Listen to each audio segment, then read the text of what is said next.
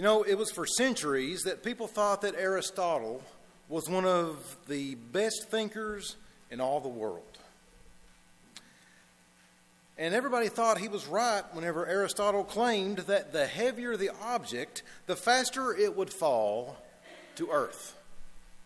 Everybody believed it because it was Aristotle. I mean, who, who's going to question him? And surely he, he can't be wrong. However, no one dared to challenge this belief until about 2,000 years after his death. In 1589, Galileo decided to test this theory. Yes, it was Galileo who, who did this. So, so he summoned all these well learned, bright professors to the one landmark where this could be easily tested. He summoned them to the legendary Leaning Tower of Pisa. So Galileo takes a one pound weight, a single one pound weight, and a single 10 pound weight, takes them to the top of the Tower of Pisa, and at the same time, he gently pushes both of them off the tower. And they both hit the ground at exactly the same time evidently disproving Aristotle's claim that the heavier the object, the, uh, uh, the quicker it, it, it reaches the earth. However, the power of belief in Aristotle was so strong that these other professors denied what they had just seen. And they continued to, to claim that Aristotle was correct.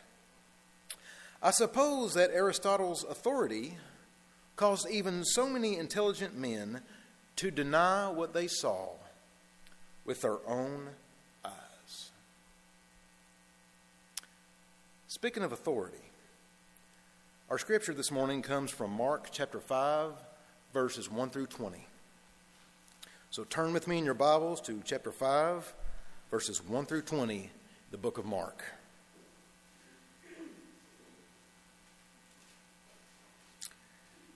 It says, They came to the other side of the sea, to the country of the Gerasenes. And when Jesus had stepped out of the boat, immediately there met him out of the tombs a man with an unclean spirit.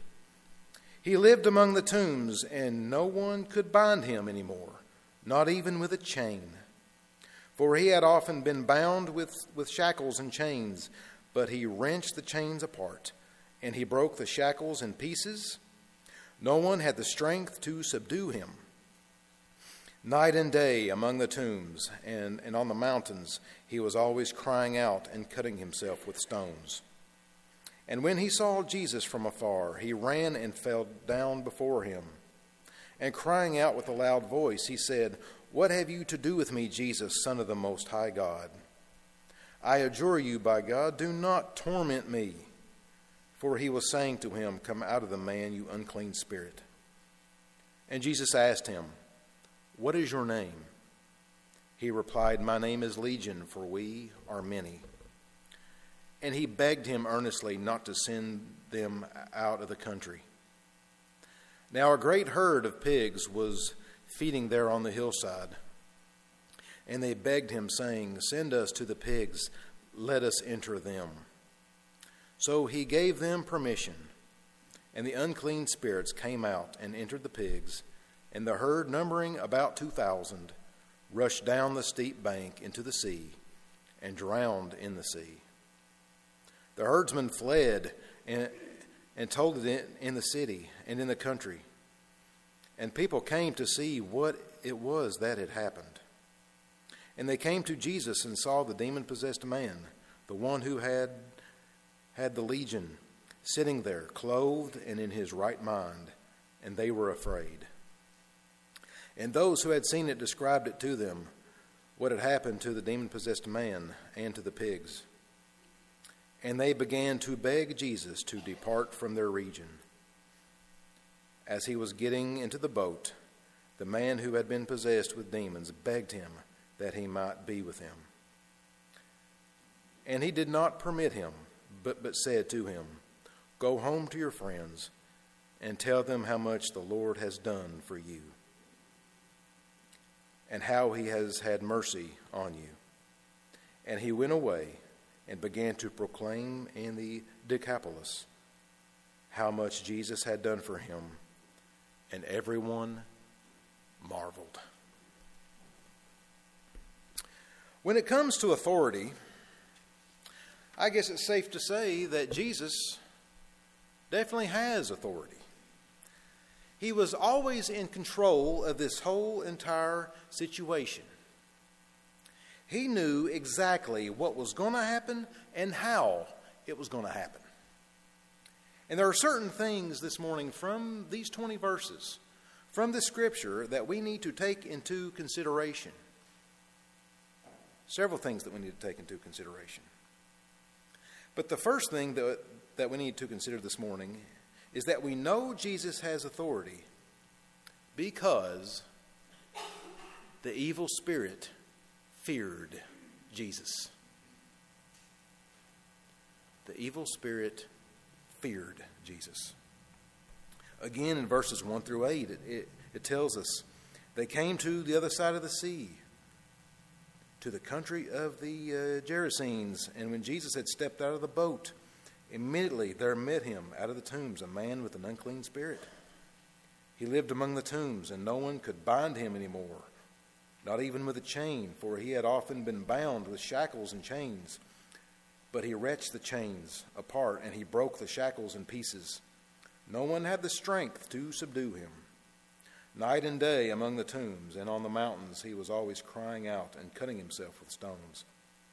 And when he saw Jesus from afar, he ran and fell down before him. And crying out with a loud voice, he said, What have you to do with me, Jesus, Son of the Most High God? I adjure you by God, do not torment me. For he was saying to him, Come out of the man, you unclean spirit.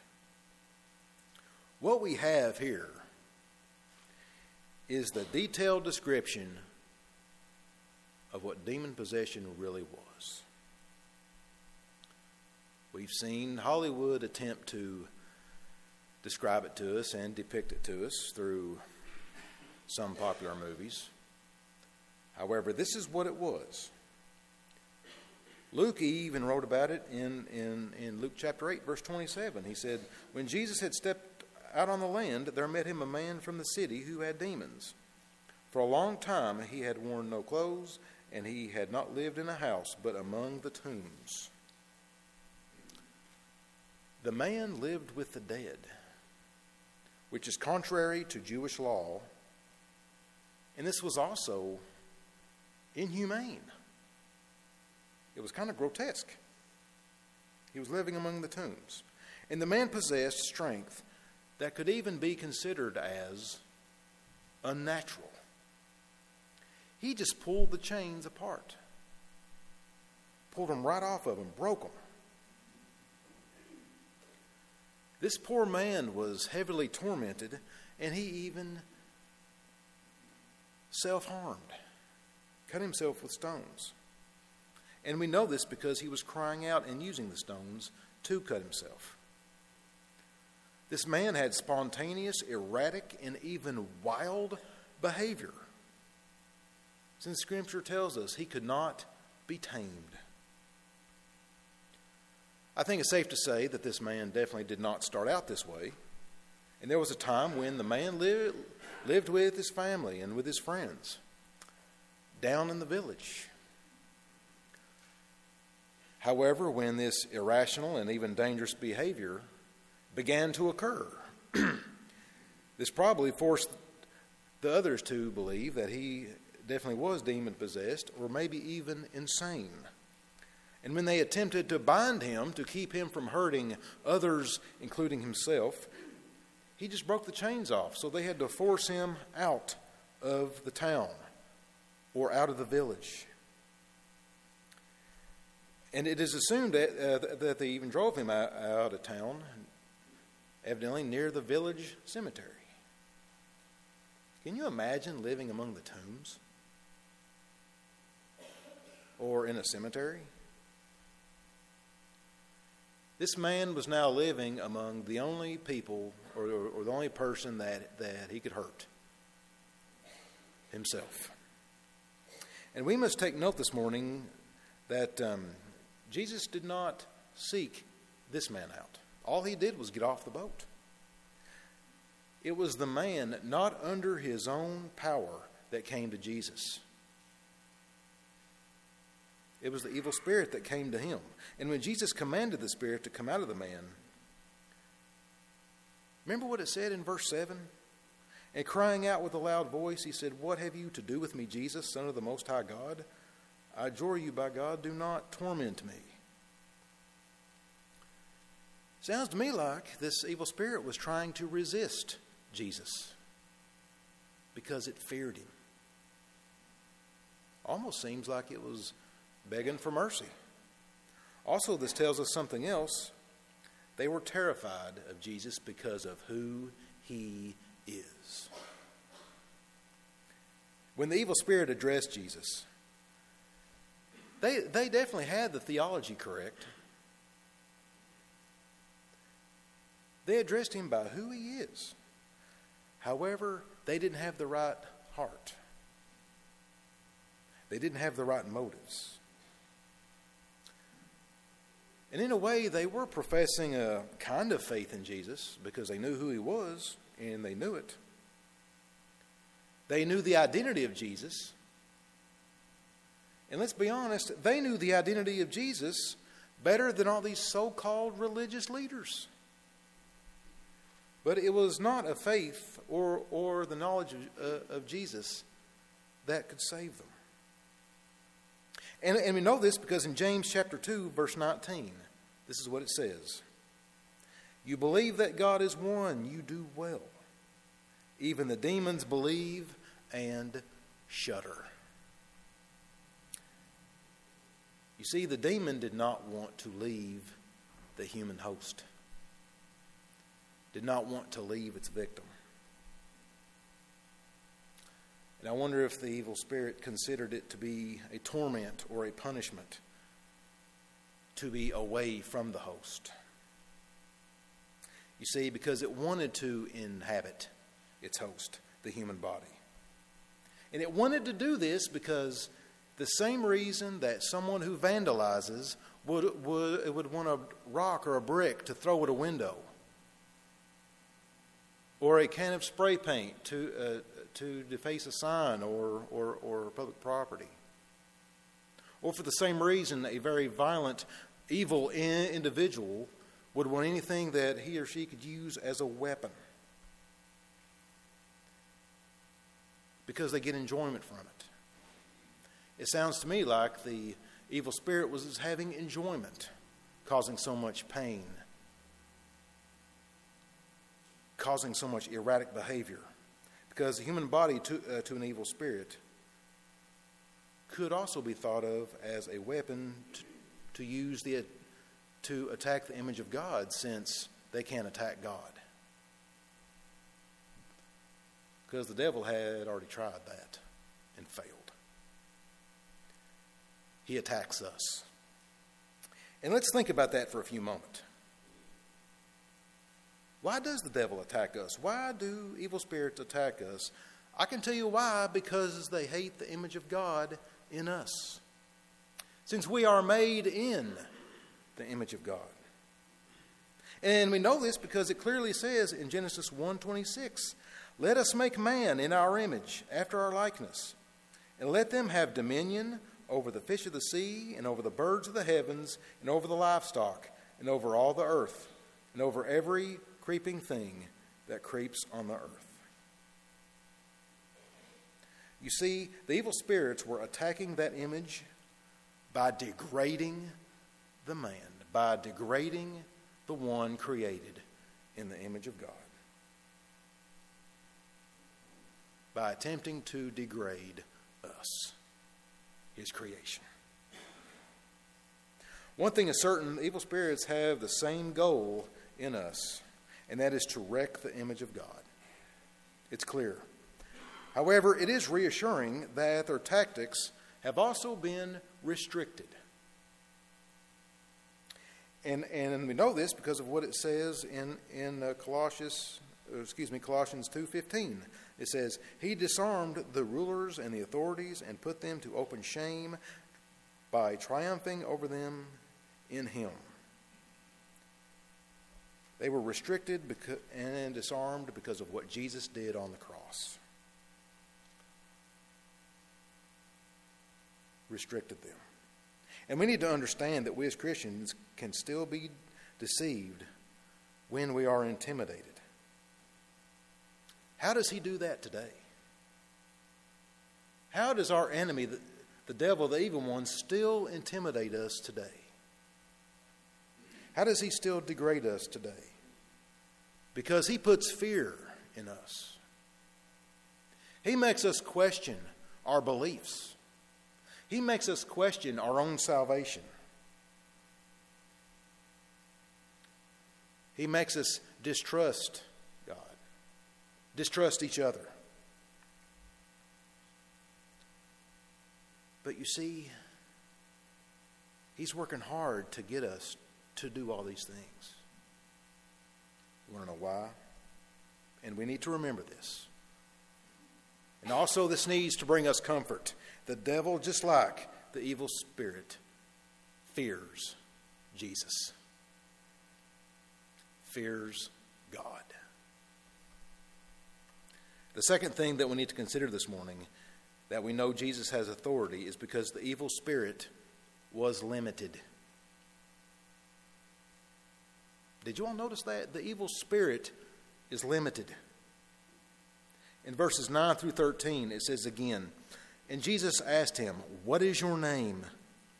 He replied, My name is Legion, for we are many.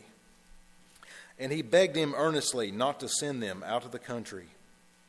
Now a great herd of pigs was feeding there on the hillside, and they begged him, saying, Send us to the pigs. Let us enter them.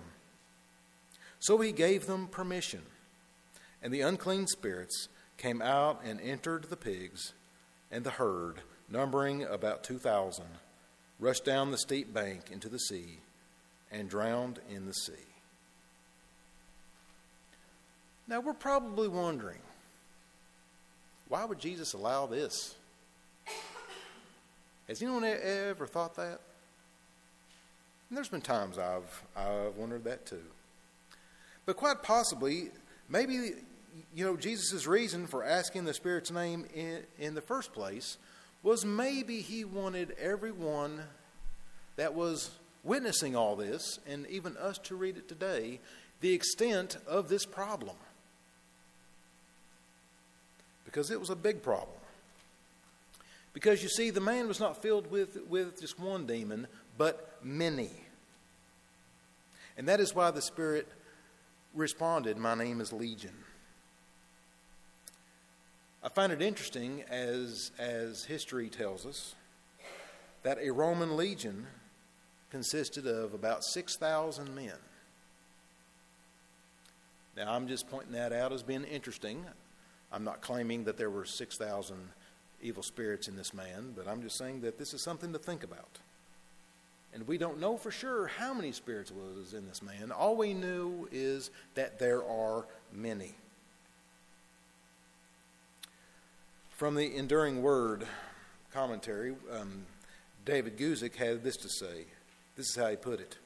Could it be that when the evil spirit replied Legion, they really weren't saying a name, but simply trying to intimidate Jesus with a large number? It's like Legion saying, there are a lot of us. We are organized. We are unified. We are ready to fight, and we are mighty. Yes, the evil spirit was limited, but also he was showing fear. He was playing the only card he had that we are many. He was trying to use the strength in numbers threat. However, Jesus' power is far great, greater than theirs. And when it comes to spiritual warfare, we must never get caught up in foolish and counterproductive thoughts or beliefs because our enemy is limited.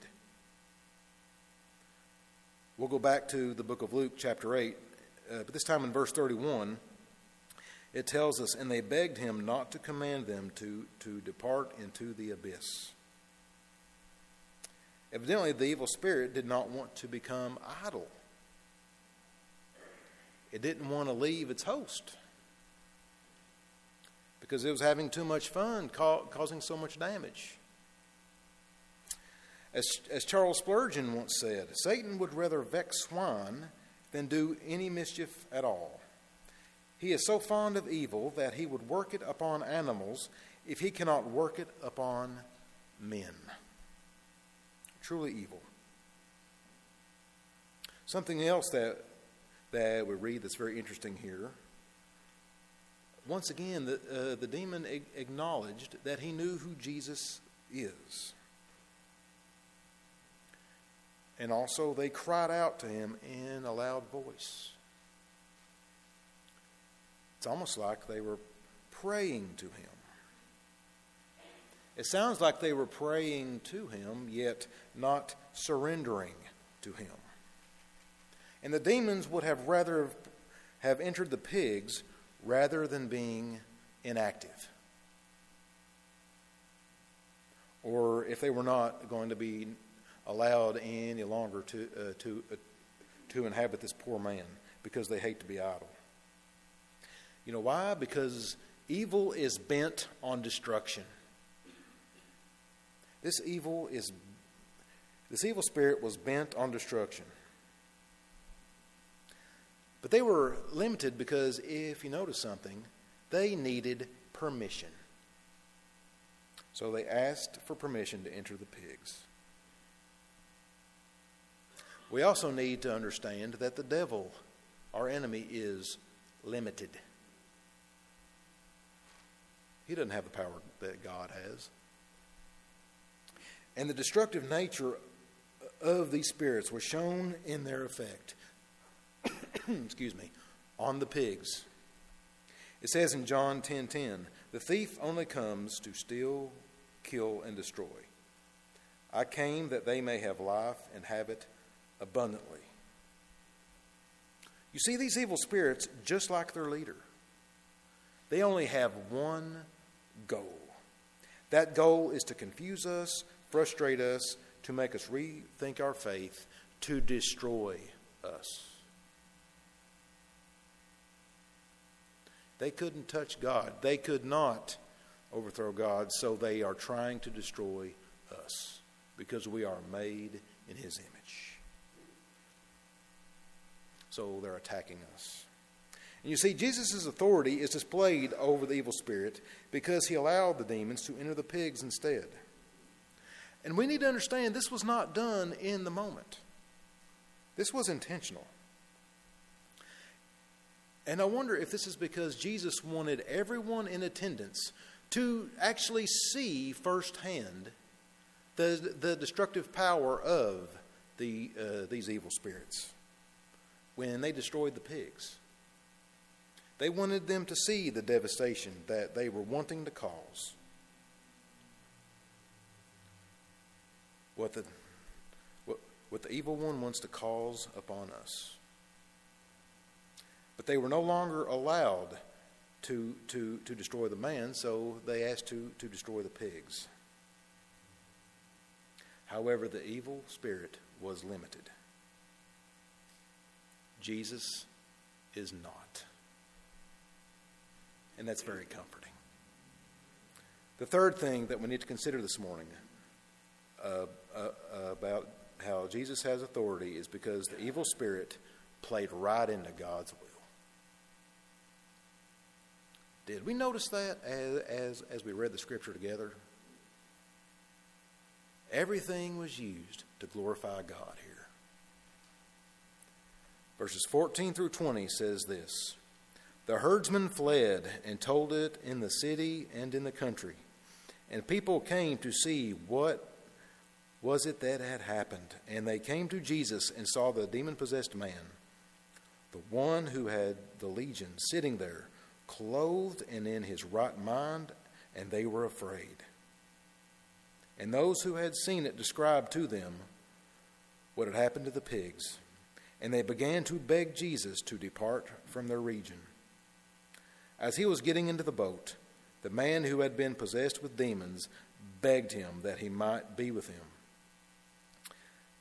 And he did not permit him, but said to him, Go home to your friends and tell them how much the Lord has done for you and how he has had mercy on you.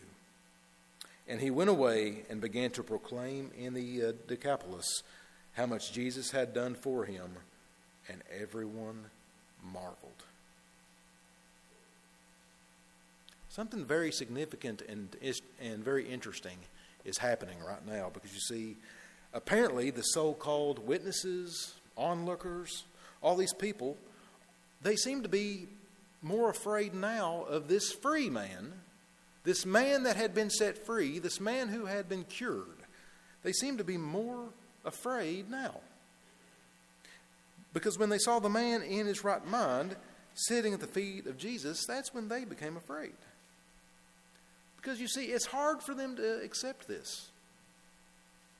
What is interesting is that the people didn't seem to mind having a demon possessed man who was erratic, wild, and damaging to himself and others around, living in their tombs. However, it appears that they did mind having Jesus around.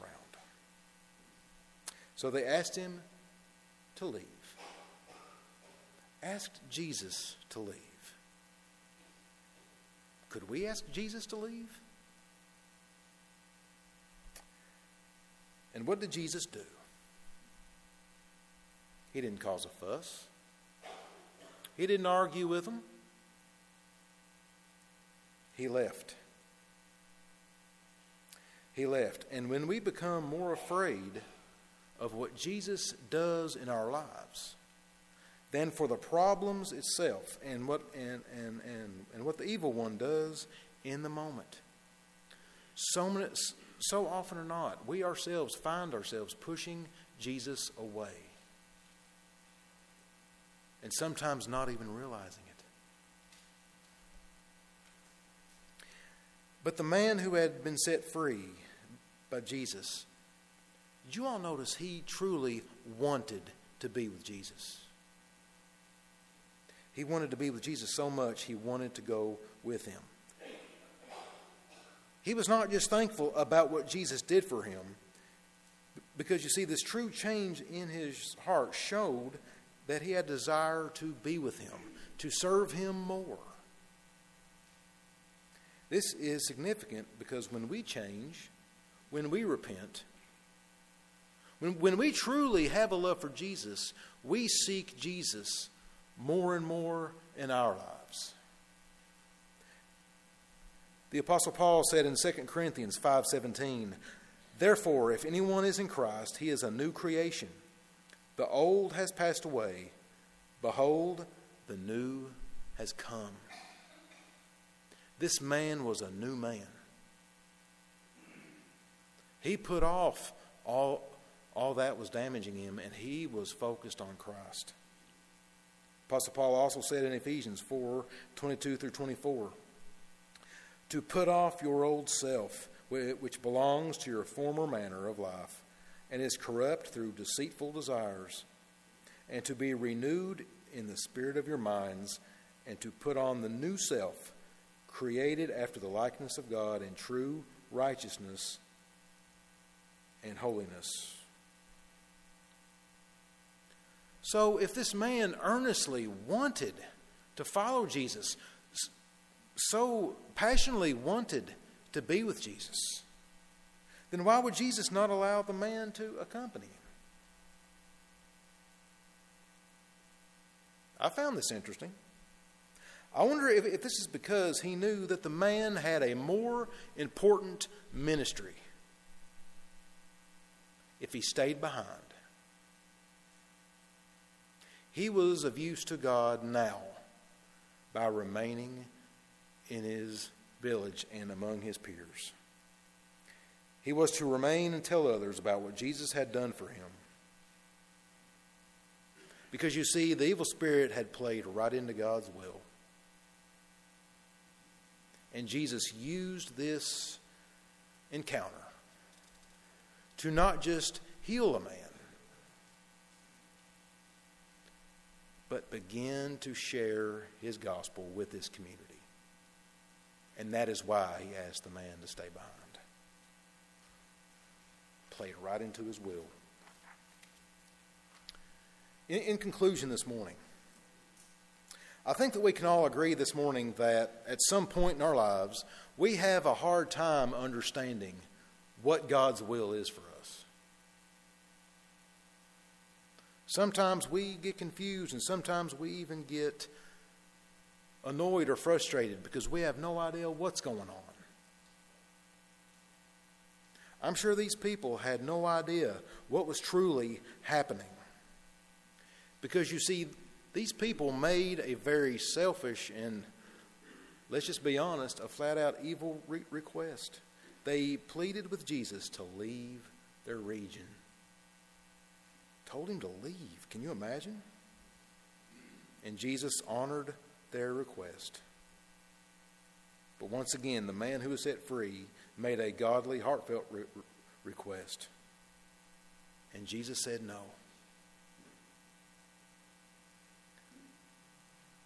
How do we feel whenever we just know that God says no to us? It's hard to understand why He says no. But trusting God's will is never easy. And the good thing is, is He sees the big picture. We do not. I'm sure the man was disappointed but you see, Jesus had a bigger plan for him. Because you see, the man himself now had a message in which he was to share. Today, I guess we would call this the man's testimony. And we all have a testimony, don't we? Do we all in this room have a message to share with others? Do we not all have a story to share? I'll tell you one thing the man who was set free now sure did. Once again in verse 20, it said, And he went away and began to proclaim in the Decapolis how much Jesus had done for him, and everyone marveled. Everyone marveled at this man's story. They were fascinated it got their attention real quick. They saw that he was no longer demon possessed, but he was in his right mind.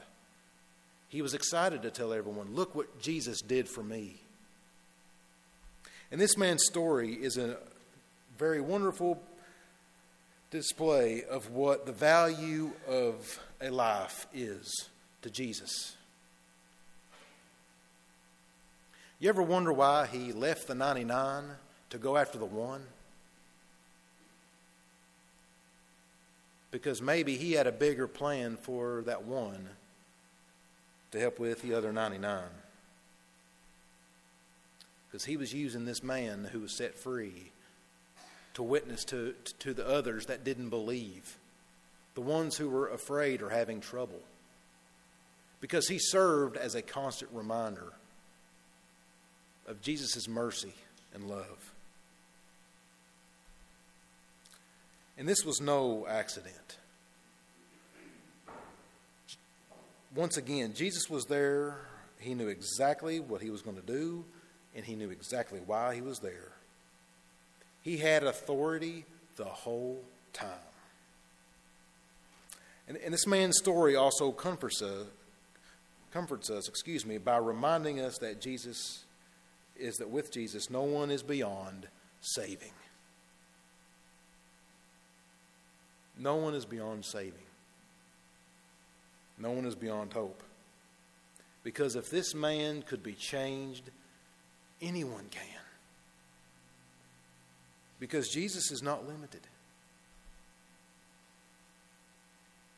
Remember as we go through this week, the devil fears God, he trembles. You need encouragement? read Revelation chapter 20. That'll give you a big reminder of why he fears God. Because he and his minions know what is waiting on them. The devil fears God. The devil is limited. And also, without even meaning to, he plays right into God's will. Just like the evil spirit did in today's text. You know why? I'm going to tell you why because God is in total control. And we this morning have been freed from our sins. We have been freed from our sin because of the authority of Jesus, who his worthiness alone has made us worthy. We're going to take a few moments in meditation right now. I want you to take this time to may, maybe confess about times dur- during this past week or past month that maybe we had opportunities and we didn't realize them. Maybe we had failed time and time again. Maybe we need to confess that maybe we are not taking our relationship as, with Christ as serious as, as we need to. May, maybe we need to pray that we ourselves become like the man who was set free that earnestly wanted to be with Jesus. Are we seeking Christ every day? Are we the new creation that that, uh, that Jesus has washed us free of. Let's take a few moments.